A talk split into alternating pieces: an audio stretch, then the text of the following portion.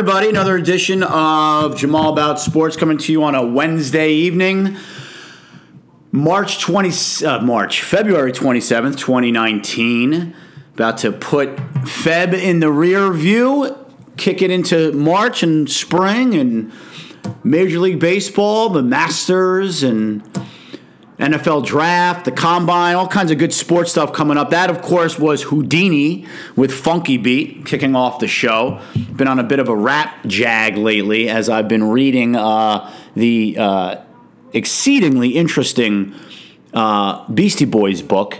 Um, big, thick, hardcover book, lots of pictures.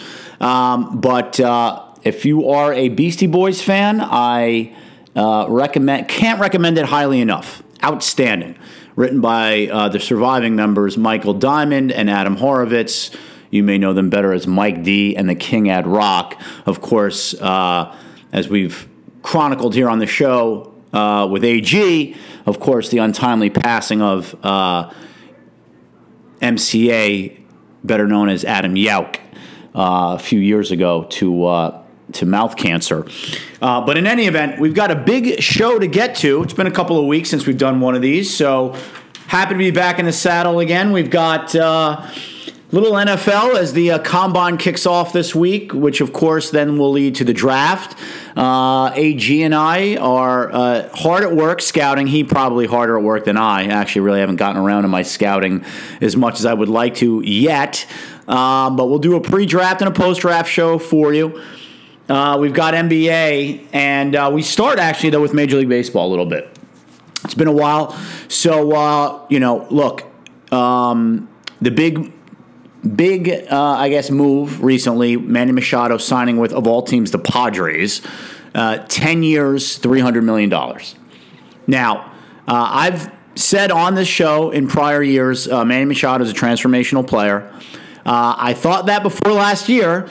And then clearly, uh, the postseason uh, comments after he got traded to the Dodgers. He's not Johnny Hustle. Certainly, his behavior in the playoffs, several dirty plays or plays that certainly borderlined on being dirty. Now, that I'm less concerned about, frankly, because if you're a fan of a team that has a guy that plays on the edge like that, you like that guy. You don't care. So that's really kind of irrelevant. But the whole I'm not Johnny Hustle comment, are you going to pay this guy $300 million over the next 10 years? Is uh, it's problematic, I would say. And you know, he seems like he's a little goofy. I, you know, I don't think he's a bad guy necessarily, but he seems a little goofy, little out there. Uh, look, the guy's a tremendous. And, and, and, here's the, the one thing I will say: he did agree to play third base for the Padres. There was a lot of talk, of course, when the Mets were involved, that he would only play shortstop. And he is a great fielding third baseman. He is not a great fielding shortstop. So you know, look, his defense at third is probably rivaled only by Nolan Arenado, who just signed a huge extension with the Rockies. Um, they're the two best fielding third basemen in baseball. I know everybody loves this Matt Chapman guy came out of nowhere with Oakland, and he's very good. But Machado and Arenado are the two best in the in the league. It's not even close. I mean, maybe Chapman's close, but I mean, he's he's a premier Gold Glove every year third baseman, Machado. The offense is very good. It's not great. And remember, he played in a hitter's paradise in Camden Yards. Now, he was decent in the playoffs for the Dodgers. He wasn't great, but he was decent. Um, he was okay in the World Series, not great. Um, actually, wasn't very good in the World Series. He's pretty good in the playoffs and wasn't very good in the World Series. Uh, you know, look, that's that's dicey, right? You know, I've talked about this a million times. Baseball is unlike any other sport. It's such a long season. They play so many damn games that, you know, to, to, to try to distill a guy down and base their worth purely on what they do in the postseason is folly. You know, so you're going to negate a guy that helped you get to the playoffs over the course of 162 games and played great and then he had you know a bad 25 at bats because that's that could that's what a playoff series can be right? You play four games, six games, four at bats again. That's 24 at bats. Now, look, of course, you want your superstar players to perform in the clutch and, in the, and on the highest level, which is the playoffs and then hopefully the World Series. I get all that. But it often does not happen that way. You know, we go all the way back to Dave Winfield when I think he went one for 21 in the World Series for the Yankees. And then, then, the, then George Steinbrenner derisively dubbed him Mr. May. I mean, you know, look, David Wright was a disaster in 2006 for the Mets in the playoffs. A disaster. He was horrible. But he also happened to have a great, you know, be fair, and I'm listen, I'm not exactly a Mr. David Wright guy, as you well know, you know. But to be fair to him, he had a great year in 06 and was a big reason why the Mets won over 100 games and, and made the playoffs that year, won the division. But look, the, the history, the, the, the, the, the, the, argument against these long term contracts is overwhelming. I mean, there's no way that these deals, this deal is going to work out for the Padres long term. No way. I mean, look, they gave Hos. I, I, I called it. I called my shot on the Hosmer deal last year before the season even started. It was a ridiculous deal. Hosmer's a nice player. He's not anywhere near worth eight million, eight years and 145 million, whatever he got last year. And he had a horrible year for the Padres. I mean, look, look I've, I've made fun of the Padres for years on this show. They're the only other team other than the Mets that are more of a joke in the National League, as far as I'm concerned. And I keep hearing about this great farm system. The I don't. I don't want to hear it. I don't care about the Padres' supposed farm system. Call me when you got something. Win it, be over 500 once in the last 15 years, Padres, for me to think twice about you. They're a joke. Changing uniforms every two years. I, I mean, they're, they, look, other than their very nice ballpark they play in, they're an embarrassment, the Padres. And signing Eric Hosmer last year did, not didn't, didn't do a damn thing for them. They stunk again last year. So basically, what they've done is they've doubled down now and they've given Machado 10 years, 300 million. I'm going to go on record right now. There is no way Manny Machado plays out that contract in San Diego. Not a chance. Not a chance. I understand he's only 26 years old. Not a chance he's still with the Padres 10 years from now. Not a chance. He'll either be out of baseball or on another team. And the Padres will be paying him to go away. Guarantee you. I mean, just look around. I mean, the David Price deal, I mean, look, it, it, worked out last year. If the Red Sox could get rid of him, they get rid of him tomorrow. And I understand one's a pitcher, one's a position player, but my point is these long-term deals. I mean, look at the the Yankees, Jacoby Ellsbury. You think they'd like to have that one back? Look at the Marlins gave it Stanton that ridiculous deal. They shipped him over to the Yankees, and I understand the Yankees are paying him. You think the Yankees wouldn't love to get rid of Stanton right now? He had an okay year for them. I understand that. He's not a bad player, but he's not worth thirty million dollars a year, whatever the hell it is he makes. I'm sure the Yankees would have much rather not have Stanton on a team. They could go make a run at Bryce Harper right now, who be is perfect for Yankee Stadium, you know, with the short porch in right field, and is younger. So, I mean, these long term deals are always a bad idea. That's why you've seen now it took this long for Machado to even go to a team that's desperate like the Padres are trying to make themselves relevant. Guess what, Padres? You're still irrelevant. You're only relevant unless you win.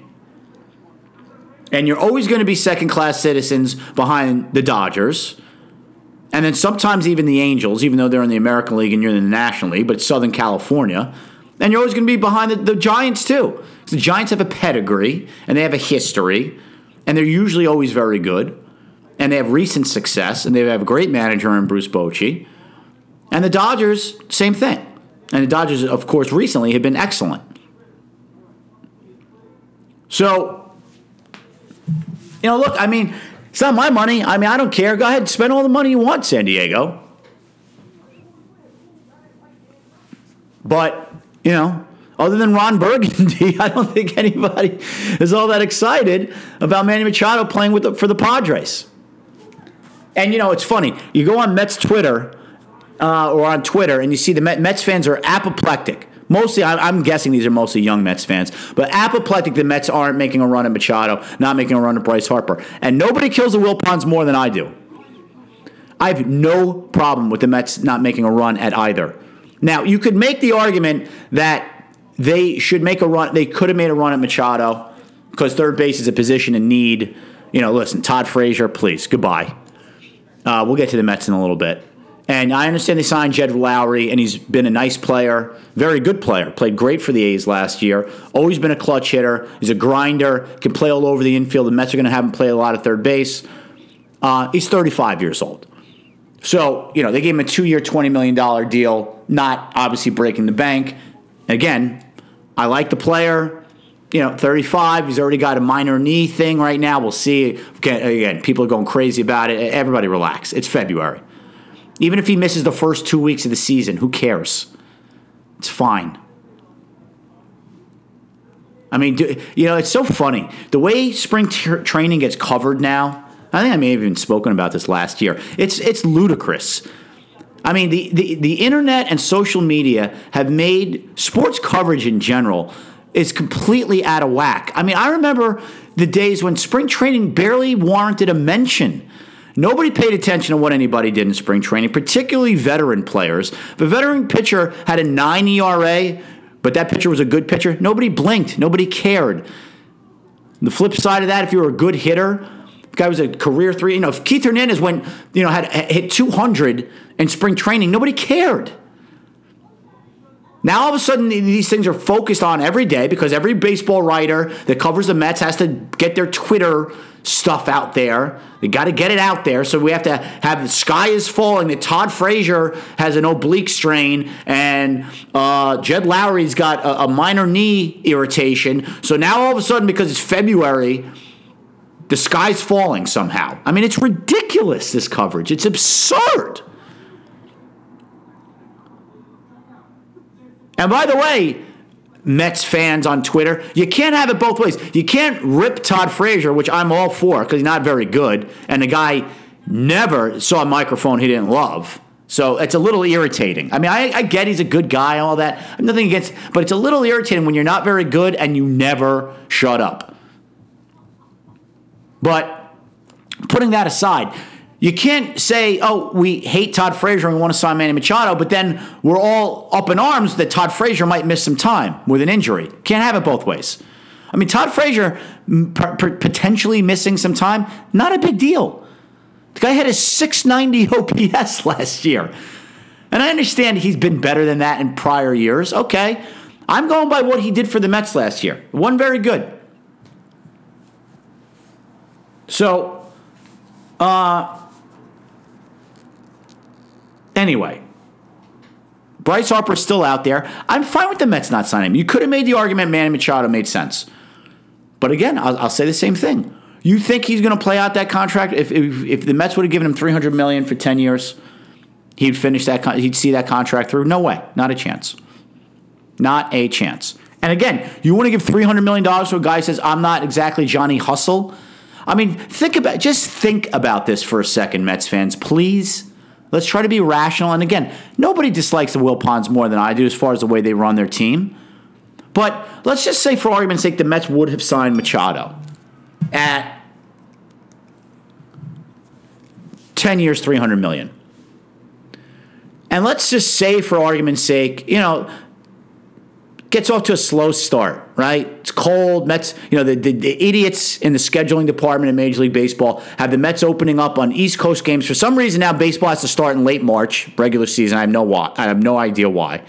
And they, they, they still can't figure out that if you have East Coast teams that they should be playing, open up their season on the West Coast or against teams that play in domes. Like, if you're the Mets and you want them to start off with National League games, how, how about they open up in Milwaukee that has a, a dome? So weather's not an issue or have them play out in Arizona or LA or San Diego or San Francisco where the weather's bound to be pretty nice. Or Toronto, even if you want to open up with idiotic interleague play, they have a dome. Or Texas or Houston. No, no, no, no, no, no, no, no. Let's let's have the Mets open up against what the Nationals or something stupid like that. Anyway, but let's just say for argument's sake, Machado signed with the Mets for 10 years, 300 million. And he gets off to a 2 for 30 start. It's cold, it's dreary, Mets off to a slow start and you know, there's a situation where he doesn't hustle on a ground on a on you know, first and third, one out and he doesn't hustle and gets doubled up. And instead of a run scoring, the Mets lose by one because he doesn't hustle. Do you, can you imagine the hue and cry can you imagine the howling by Mets by Mets universe by Mets fans everywhere about Manny, Manny Machado. He's a bum. Let's get him out of here. I can't believe we're paying this guy $30 million a year. I mean, because you know that's what would happen. And it'd be on the back page of the Post, you know. There'd be some, you know, some snarky play on words, back page headline, right? No man do, no can do, man do. Something dumb like that, right? So, uh, I have no problem with the Mets not making a run at him. I have no problem with the Mets not making a run at Bryce Harper. I happen to think Michael Conforto is going to have a monster year. And listen, I'm not saying Bryce Harper's not a good player, and I get he's also 26, but Bryce Harper's been on some very good teams with the Nationals. Very good teams. Max Scherzer. Uh, Strasburg. Gio Gonzalez. Um, Zimmerman in the lineup. Uh, Adam Eaton.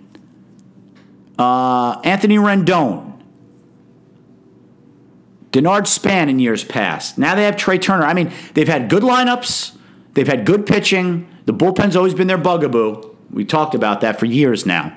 But, you know, look, that's those have been good teams and they have underachieved every single year. The Mets came from behind and overtook them in 15. They can never get out of their own way in the playoffs. They've gone through three managers since he's been there, I believe, right? Matt Williams, Dusty Baker, and now they're on their third and Dave Martinez. So Bryce Harper's so great. Why don't the Nationals ever do anything with all that talent there? And I listen, I get it. Baseball, nine guys, 25 man. I, I understand. It's not like basketball where one guy can make that big a difference. But again, this guy's such a, a, a once in a lifetime player. Why don't the Nationals win more? Again, it's not like he's been on crap teams like Mike Trout has out in, in, in Anaheim or Orange on the Orange County Angels. All right. He's been on very good teams, and they have not done a whole hell of a lot. I mean, that team won 82 games last year. That's a joke. And he seems like he's a little bit of a tool. And again, I, am I, so I'm fine with the Mets not signing him. I think Michael Conforto is going to have a year that rivals Bryce Harper's this year. I really do.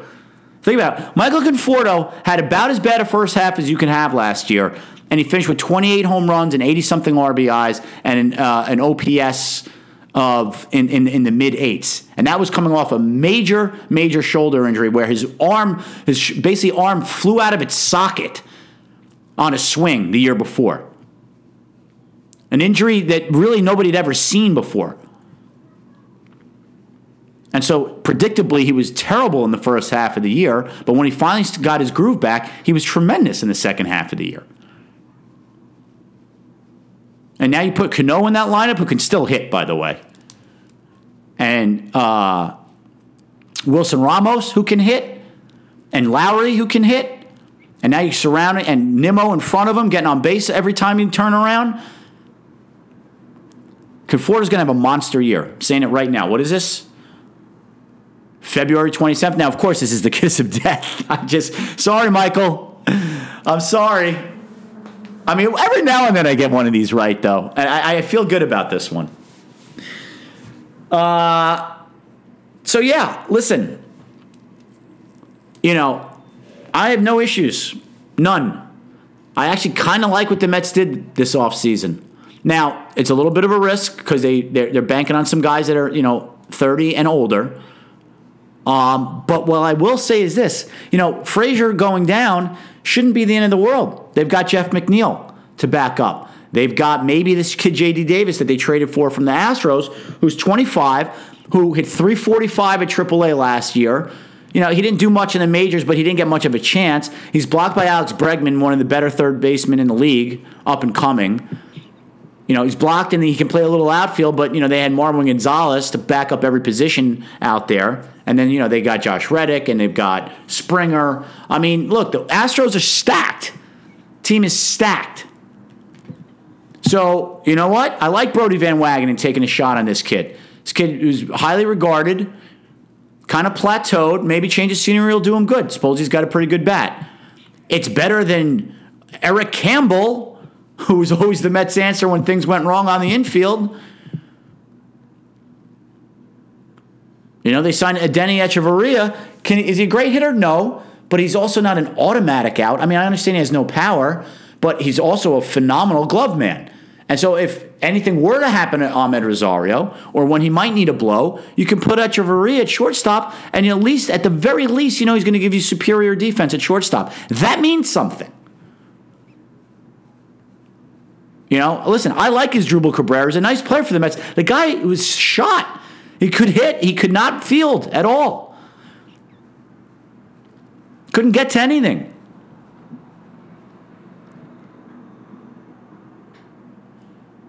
You know, getting Wilson Ramos is a great move. Guy's a Mets killer for years. He's a solid catcher. Yeah, he's a big lumbering guy. Okay, whatever. He's a catcher. Guy can hit. If he plays 120 games, that's fine. They brought back Devin Mesoraco. Is he great? No. But he's a major league quality catcher. Sure, he's going to hit 220, but he's got power and he can catch. DeGrom loved throwing to him last year. You know how much better Devin Mesoraco is than Kevin Plawecki? I mean, it's like night and day. So they've actually, they had, the Mets actually have majorly capable players now in backup roles, whereas during the Sandy Alderson era, they never did. Depth was always a major, major issue. It was always these 4A type guys that would get called up, stink up the joint, and get sent down for a guy just like him. Same thing. It was a constant cycle.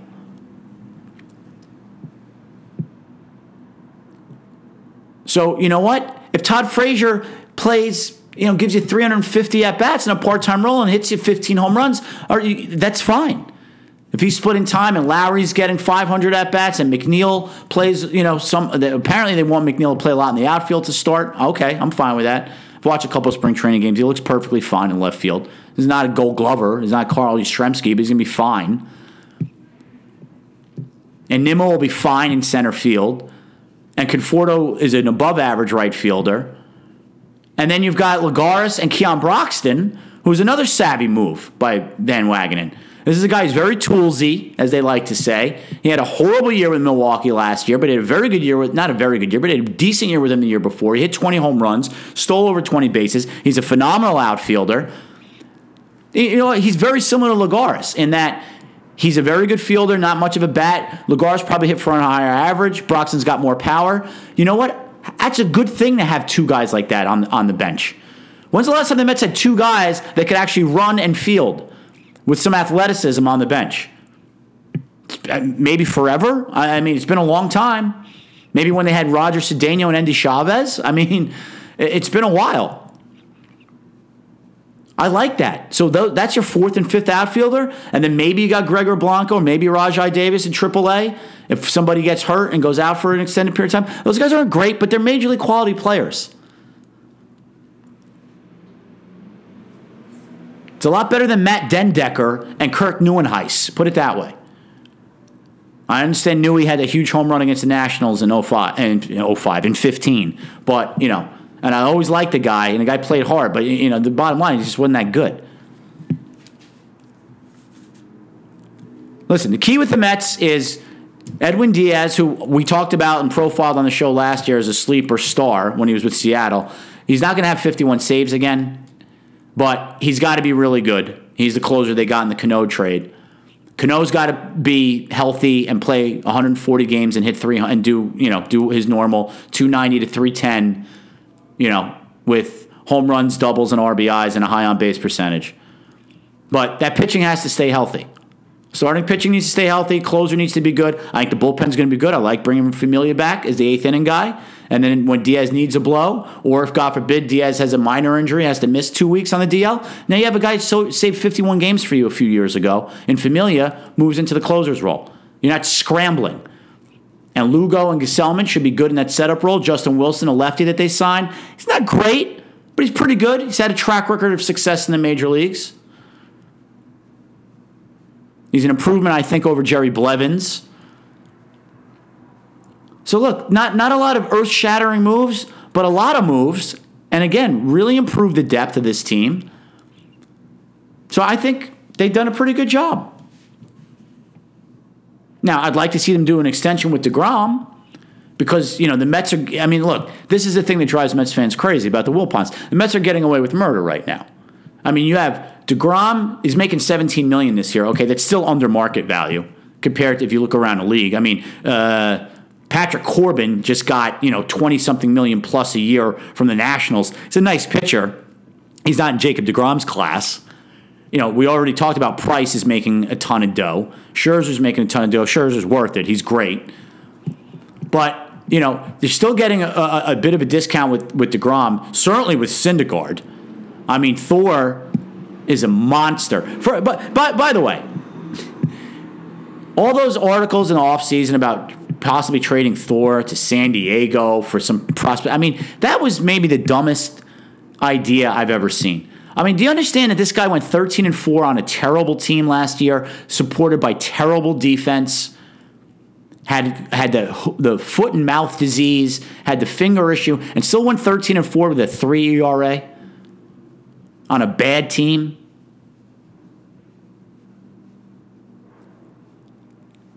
He's what 26 and he makes like 5 million dollars. I mean, he's a steal. He's a steal. Wheeler's a steal if Wheeler pitches like Wheeler did in the second half of last year. And even at 17 million, which is what DeGrom got in arbitration, still undervalued. Not a steal, but it's still below market value. So, you know what? I understand DeGrom is going to be 31, 32 by the time his contract is up. You know what? Do an extension, three years, 90 million, call it a day. Three years, 90 million. It's not the end of the world. It's a ton of dough. Gets to stay here. He gets to hedge against the fact that teams are not are, are, are now finally starting to figure out that you don't give anybody, particularly pitchers that are 30 or older, five plus year deals for, t- for tons of money. Nobody's doing that anymore. I think that would be a perfect solution and, and a fair deal for both sides. All right, we're going to take a short break. We'll be back with some NFL right after this. All righty, we're back here on a late March edition. Late March. I keep saying March. It's February, dum dum. late February edition of Jamal About Sports. Just talks some Major League Baseball. Now we will get to the NFL as the combine starts this week, the underwear Olympics, as we call it. Um, look, this is what you do with the combine. Combine, if you're going to pay attention, if you're a draft Nick, the combine should be used for a couple of different things. It should be used to hopefully confirm what you see on film in the player. And then, you know, it's certainly an opportunity for guys that are under the radar from some of the smaller schools and non power five conference teams to show up and make a name for themselves in some of the testing drills. But, you know, look, it is just merely one of several tools. Certainly the interviews are important. You get to maybe know a player a little bit during the week. Um, but I mean, look, you know, beware the tale of Mike Mamula, right? I mean, it's probably 20 years ago now. You know, unheralded to a certain degree, defensive end out of Boston College, showed up at the combine, tested out of the, uh, uh, you know, through the roof. You know, was way overdrafted and never had much of an NFL career. You know, the flip side of that coin is is look at Orlando Brown offensive tackle out of Oklahoma last year. Guy's a monster, played great at Oklahoma. You know, one of the best offenses in, in, in all of college football. Son of former offensive lineman, also Orlando Zeus Brown, who sadly passed away. Uh, played for the Browns and then the Ravens after they moved from Cleveland and became the Ravens. And the Ravens drafted him in the third round. He had a terrible combine from a testing standpoint. You know, he ran a slow 40. He's 340 pounds and an offensive lineman. Who gives a rat's ass what an offensive lineman runs in the 40. I mean, if you have a left tackle that runs a decent time, I mean, I guess that's nice. You know, it's nice to be athletic. You like a guy to have good feet, I guess, but speed and good feet are, are two different things, first of all. And, you know, yeah, he didn't bench that much. Uh, it could be somewhat problematic for an offensive lineman. Again, watch the film. Did you watch anybody run over Orlando Brown last year in college? No. He didn't get knocked on his back. So, I mean, who cares? And the Ravens drafted him in the third round, and guess what? After the right tackle got hurt, he, he filled in and filled in very well and was highly rated.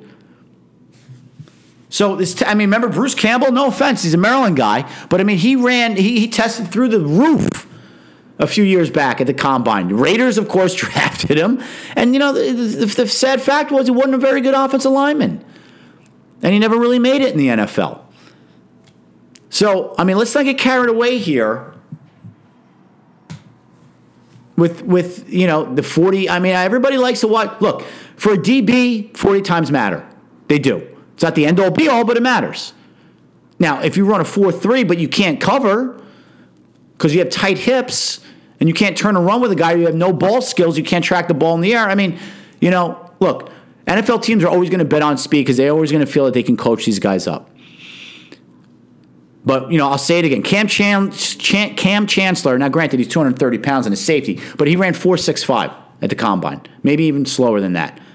Didn't hurt him. Richard Sherman ran 4.6. Uh, Josh Norman, who is not nearly as good as he thinks he is, but is still a decent player, ran 4.6. Teez Tabor also ran a bad 40 time, and it hurt him. Joe Haden ran a bad 40, and, and, and it hurt him in the sense that he's been awful in his first two years for the Lions. So sometimes it does matter. I'm not saying it never matters, but it's not the end all be all. So, you know, if you're watching this, when they want, if you're going to watch the DBs, watch them in the drills. How do they move? Can they flip their hips? Can they turn and run? Can they track the ball in the air? Do they have good hands? That's what you want to watch. You want to watch the three cone drill because that tests agility. See how the guy's doing that. You know, the high jump is nice, whatever. Broad jump, I guess, supposedly tests explosiveness. Watch the film. Watch what guys do when they got the pads on and they're in competition. I mean, listen, I'm not comparing myself to a professional football player, but I played football. And I can tell you that I was always much better in games than I was in practice. You just you're just amped up more. Beware the guy that's great in practice, by the way. So, you know, with the offensive lineman, you know, you want to watch those drills where they go over the bags. You want to see if, if they've got good feet, particularly for the tackles, right? Particularly your left tackle. You, you want your left tackle to have good feet, be able to move and slide, and kick step, and keep guys in front of them. I mean, you want it for your right tackle too. You know, that's what's important. Linebackers, how do they move? How do they do in those bag drills? Right? Are they getting their feet all twisted around? Or can they shuffle side to side, particularly for your middle linebacker, who you want to be able to shuffle side to side and get through the trash and make plays sideline to sideline? Right? Can they do that with their head up or they got to look down? Because then that's a problem. That's what you want to watch for. And yes, of course, everybody likes to watch the 40. I, I watch it too, especially for DBs, running backs, and wide receivers. But again, same thing. I mean, running backs, yeah, great 40 time is nice. You know, Emmitt Smith ran 4 6. You know, there's plenty of guys that run fast 40 times are not good running backs. And there's plenty of guys that run not great pedestrian 40 times that turn out to be great running backs. Being a running back is a lot more than a 40 time. Vision, cutting ability, finishing runs, breaking tackles, feel. So it'll be interesting. I mean, I'll, I'll listen. I'm, I'm certainly going to watch some of it. Um, We'll get into more draft stuff later, but that, that's all I wanted to talk about there. And then finally, we'll finish up the show with some NBA. So we're back from the All Star break. Now the NBA does this idiotic thing where you play practically two thirds of the season. Then they do the All Star break. Then you know, I mean, if the NBA doesn't perfectly encapsulate the entitled millennial generation, I don't know what does. Like, let's let's let's give them about a week and a half off for an All Star break now. All of a sudden, right? Because oh, it's, it's such a taxing year. Um, so silly. But anyway, uh, back from the All Star break, and we can talk about the Knicks first. Finally, finally, you're seeing some progress and improvement with the Knicks, particularly with players that are going to be part of the core moving forward. and most notably Mitchell Robinson. Now, I talked about him in the summer after I watched some summer league games. I said this guy is DeAndre Jordan, at worst. He's going to be a, a, a, a, turn into a DeAndre Jordan. Well, uh, apparently the Knicks uh, and I think the same way because the Knicks traded for DeAndre Jordan, and one of the reasons why is because they want him to mentor Mitchell Robinson. And so far, so good because Mitchell Robinson has back to back double doubles. Last night in a comeback win against the Magic, who are vying for the eighth spot, uh, eighth playoff seed in the in the wretched Eastern Conference. Um, he had 17 points, 14 rebounds, and six block shots. And I think the game before, and three steals. And the game before, I think he had 14 points and 15 rebounds and five block shots. I mean, he's been tremendous, tremendous. And he scores all his points on alley oop dunks, just like DeAndre Jordan. Uh, he's improving from the foul line. Uh, and his ability to block shots is uncanny. I mean, he, he can block with both hands. He's particularly adept at blocking with his left hand. He blocks, I've seen him block on several occasions now three point attempts without fouling guys, which is very hard to do, even though he's about seven foot. Um, now, look, he's still got a long ways to go. But remember, this guy didn't play basketball last year. He didn't play college, right? Took a year off. He's, what, I think 19, 20 years old. I mean, there's so much to work with here. The Knicks have themselves a real diamond in the rough with this kid. And it's great to see him taking some strides and improving as the season goes on. The other guy I have to say is Mudiay. I mean, Mudiay was seriously improved this year. Fizdale, to his credit, couple of things I haven't loved about Fizdale this year. I got to give him credit for Mudiay. He said at his press conference, "We're going to get you right." Remember, this guy was a lottery pick just three years ago. Looked didn't look very good when the Knicks got him last year at the trade deadline. Has played very well this year. And he had a nice game again off the bench last night with 19 points. Now he was playing well, got hurt, but hasn't missed a beat since he came back off the injured list. Unlike Alonzo Trier, who looked horrible when he came off the injured list, but has played really well lately. Although my man has never seen a shot he didn't like. He really needs to start sharing the ball more. I mean, he is such a ball hog, it's insane. Um, hopefully, I, I, would imagine the Knicks coaches are in his ear about that. Um, you know, Kevin Knox has even he had a horrible night last night, three for sixteen, but uh, he had a double double uh, the game before against the Spurs. So you're seeing some signs of the young guys improving as the season goes on. I mean, look, again, it's never been about the results and wins and losses for me this year with the Knicks. It's do they show signs of improvement? And for the longest time, they didn't really show any. Again, a couple of individual guys here or there, but not nearly enough from a team standpoint. Now you're seeing them get a little bit better on defense. You know, I think they, they held Orlando to, uh, uh, you know, in the low hundreds last night, which in today's NBA is very good. They played well against the Spurs. Now, look, the Spurs are not, this is not a vintage Spurs team. They're still good. They're above 500. Um, and, you know, they're one of, they're, they're, they're, they're, they're sort of the hallmark uh, of a franchise in the NBA. I mean, what they've had winning seasons for 20 years in a row. I think last year was the first year they hadn't won 50 games in like 18 years. Uh, I mean, they're they're the gold standard in the NBA. I mean, I know right now everybody loves the Warriors, and rightfully so, because they're the most recent champs. But in the last 20 years, the gold standard in the NBA are the Spurs. So even though the Spurs aren't vintage Spurs this year, uh, a Knicks win over the Spurs is still somewhat impressive. Now, the Nets beat them up pretty well the, ne- the next night, too. Not surprising, back to backs, always very tough in the NBA.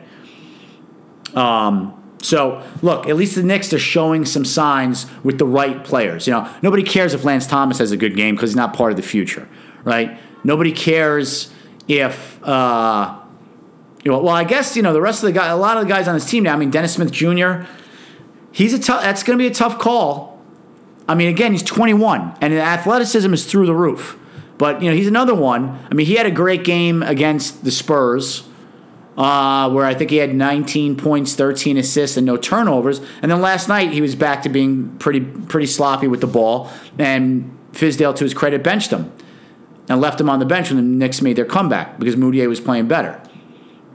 So you know he's that, that's a tough decision because look, the Knicks are going to have enough for two max contracts.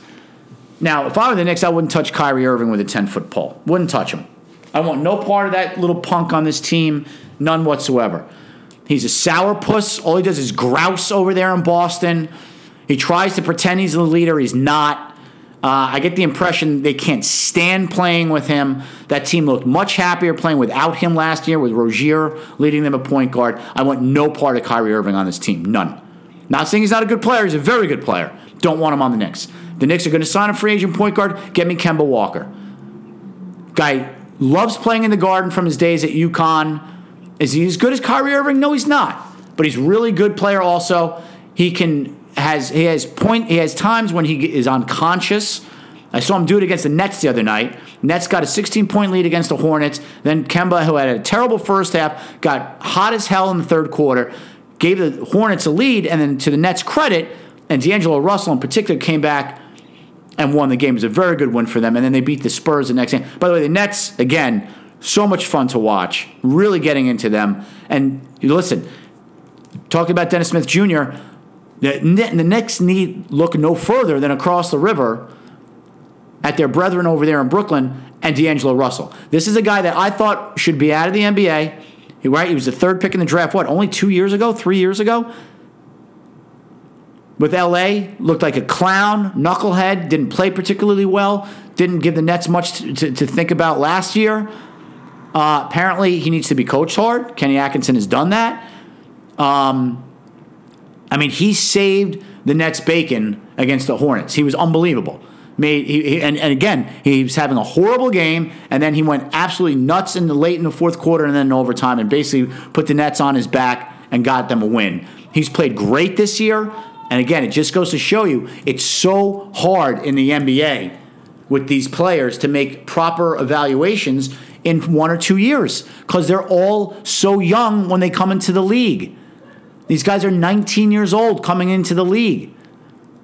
20 years old. They, you know, you don't know anything at that age. I know I didn't know a damn thing, especially now. In retrospect, yeah, you think you're working hard, you're practicing hard, you're probably really not. And think about it. Think about being a 19, 20 year old kid, 21 year old kid, and making millions of dollars. I mean, you, you show up to practice on time. You you know you think you're putting in the work, but you you know look, it takes more than that. You got to probably do extra. And these guys don't get it right away. And it's very easy to understand that they don't get it. Not everybody's fucking crazy laser focused like LeBron James at an early age. So, you know, the Knicks and Dennis Smith Jr., I, I, listen, I don't know what the answer is, but I, I may not be that quick to give up on the kid. And these last 20 games is probably not enough of a sample size either way. I mean, if he plays great, of course you're more inclined to think he's the answer. But if he plays poorly or is inconsistent, which is probably the most likely scenario, uh, I don't know. It's a tough call. Again, D'Angelo Russell's a perfect example. I mean, he looked like he was headed to being out of on his way out of the league and being one of the all-time busts, and now he's a great feel-good story for the Nets and is carrying that team. So be careful what you wish for. You gotta you, you gotta be patient with these guys. I know it's hard, but you gotta be patient. By the way, just a quick side note: uh, the Knicks got rid of Enes Kanter, which listen, I I I understand, right? He, he was look he was their best player. What, what irritated me about the way the Knicks handled the Kanter thing is they try to pretend oh his defense is defense. Uh, it's funny. He, the Portland picked him up who's a much better team than the Knicks, obviously. Portland is 37 and 23. They're 3 and 0 since they got him. His first game gave him a double double like he always does off the bench. He, he's been a, a, massive boost to that team off the bench. I mean, their starting center, uh, Nurkic, is great. I mean, he's great. He's like a triple double. Him and uh, the center for the. Uh, why can't I? um, center for the the Nuggets, also is a triple double almost every night. Why can't I remember his name now? I keep getting them confused. It's Jusuf Nurkic and Nikola. Now I'm gonna have to look it up. But anyway, let me just give you Nurkic's numbers on the year because they're tremendous. He's averaging 15 points, 10 rebounds, and oh, okay, only three. Only not only, but three assists a game which for a center is pretty good. But now they've got Kanter to give them some nice minutes off the bench. And again, the guy's a double double machine and one of the best low, low post scorers in the league. And I understand everybody loves the three now Nobody likes anybody shooting, you know, God forbid you, you have a low post move, but the, the Blazers seem to be okay with it. So look, they're, they're not going to get out of the West. I get it. You know, they're not getting past uh, Golden State. But I'm just glad Kanter, who was a delight to watch as a Knicks fan, wound up with a good team, and at least he'll get a taste of the playoffs again. Um, I'm happy for him. What is wrong with me that. Uh, oh, yeah, Jokic. Nurkic, Jokic. Okay. Nikola Jokic is the center for the Nuggets, who, by the way, are having a phenomenal year. He is averaging close to a triple double as a center at seven feet. He's averaging 21 points a game, 11 rebounds, and almost eight assists per game. He's been tremendous this year. Guy nobody talks about because he plays for Denver. And, you know, look, people are not, you know, the, the, the Denver Nuggets just aren't you know, they play on the West Coast. Nobody really sees their games. and not on national TV that much. They're having a great year. I mean, they've got the second best record in the West, only behind, only one game behind Golden State. Golden State's 43 and 17. Denver's 42 and 18. So 60 games. So there's only 22 games left in the NBA season, by the way. Only. I mean, it's still a lot, but uh, we're coming down the home stretch here. Um, but I mean, look at the East. I mean, Milwaukee's got the best record in, in basketball, by the way, and they had very nice pickup getting uh, Mirotic from New Orleans. That's going to really help their bench. Good scorer, big man off the bench. But you know, Giannis is probably the MVP right now. Uh, they're 46 and 14. Toronto 45 and 17. Got Marcus Gasol, nice pickup there. Indiana, inexplicably, 40 and 21. You know, everybody pretty much gave them up for dead after Oladipo got hurt, and they've still played very well. The Sixers, 39 and 22. Embiid is out now for a little while. It bears watching since he's, you know, uh, early in his career, can never stay healthy. They're the Celtics at 37 and 24. I mean, they, they, they're, you know, listen, I get it. They're 13 games over 500. They're a little bit of a mess right now. I mean, look, they got blown out by Toronto last night. Brad Stevens said, you know, we're not locking in on defense. They asked Kyrie Irving, do you agree? That's his opinion. Mark, uh, um, what's his name? Marcus Smart, you know, is kind of the glue guy on that team. You know, said, you know, no, we're not on the same page. They asked Kyrie Irving, that's his opinion. Terse one word answers. You know, he's always got something to say. He's always like can tweak guys, you know.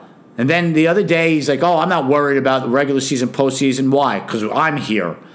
Eh, eh, you know what?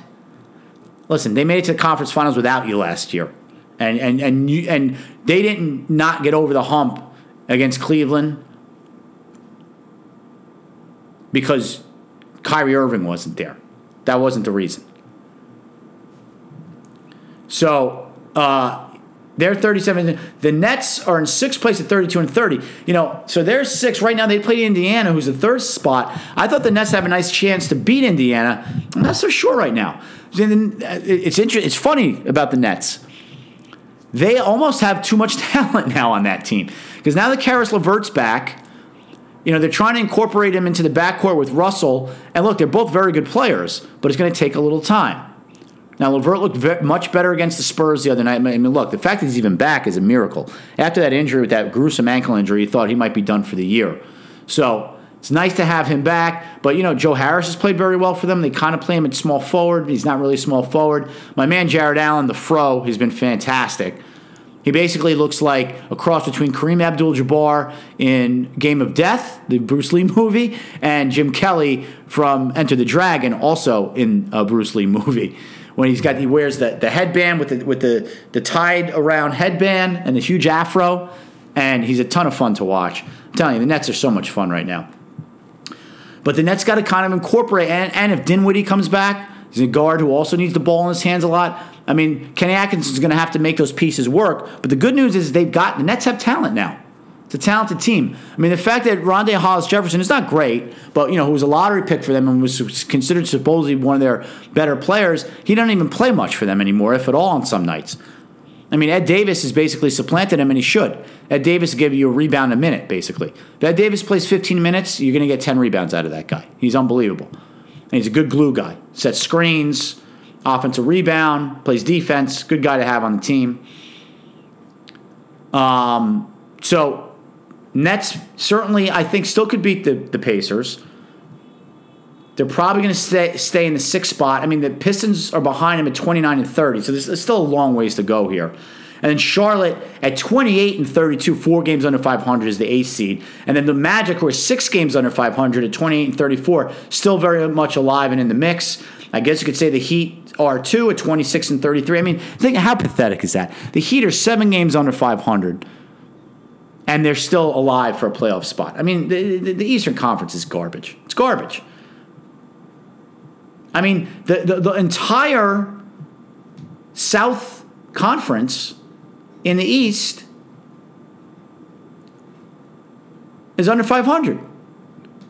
Charlotte's in first place at 28 and 32.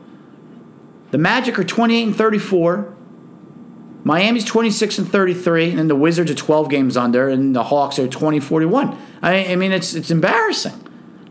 And then you've got, you know, the tanking teams with the Knicks, the Bulls, the Cavs, and the Hawks. The Hawks have 20 wins. Knicks have 13, Cavs have 14, Bulls have 16. I mean, it's embarrassing. Now, the real question out in the West is are the Lakers going to make the playoffs? Because right now, they'd be out. And, you know, I, I, see LeBron said he's activated, whatever that means, uh, to make a playoff push. And look, here, here's, here's the problem right now for the Lakers. Uh, they're tied with Minnesota at 29 and 31. On the outside looking in, the Kings are ahead of them at 31 and 29. The Spurs right now are in eighth place at 33 and 29. The Clippers are in seventh place at 34 and 28. Now, the Clippers, you know, they traded their best player, Tobias Harris. It's not a great team. They certainly could come back to the pack. But Sacramento is a team on the on the ascent. And they've played very well. They took the Warriors to the wire the other night. Really, maybe should have won that game. Um, and the Kings hate the Lakers. So they are going to do everything in their power to make the playoffs. I mean, look, they traded for Harrison Barnes. Not that he's great, but that's a, that, but they traded Justin Jackson, who was a rookie last year out of North Carolina, who I like, which indicates that they are trying to make the playoffs. And the backcourt with Fox and Hield has played very well. Cauley Stein has played better for them. Bogdanovich, I mean, they've got some pieces. Marvin Bagley Jr., uh, the third, starting to pick it up for them. Sacramento's pretty good. Now, look, the Lakers with LeBron, Kuzma, and uh, what's his face? The, the, the, tattooed skinny kid, Beanpole, from Duke. Uh, Brandon Ingram. I mean, that, that three plus Rondo, which I don't understand why Rondo's coming off the bench for them. By the way, I mean, I, I, can we can we knock it off with this Reggie Bullock nonsense already? You, they just traded for. I mean, unless Rondo, they're still trying to work him back into shape coming off the injury. I mean, Rondo needs to start for that team. You would think with Rondo, James, Kuzma, and Ingram, who's played well, I got to give him credit. He's played well. I mean, that should be enough to get him over the hump and get into the eighth spot. It's going to be very interesting. I mean, look, if the Lakers don't make the playoffs in LeBron James' first year with Magic Johnson there and all the hype and hoopla around that team, that's going to be a, a patent disaster. I mean, this is going to be an unmitigated failure. So that certainly bears watching.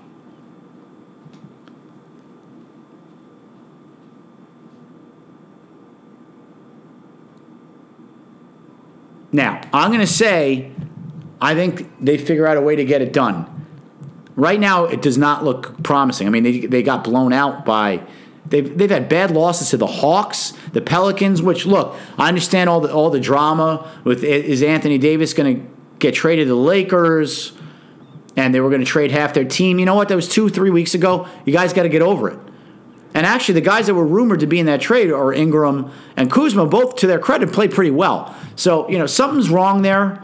Something's not clicking. They're not playing any defense. You know, they traded for Tyson Chandler, who certainly passed his prime, but you th- thought would still give you some decent minutes on defense.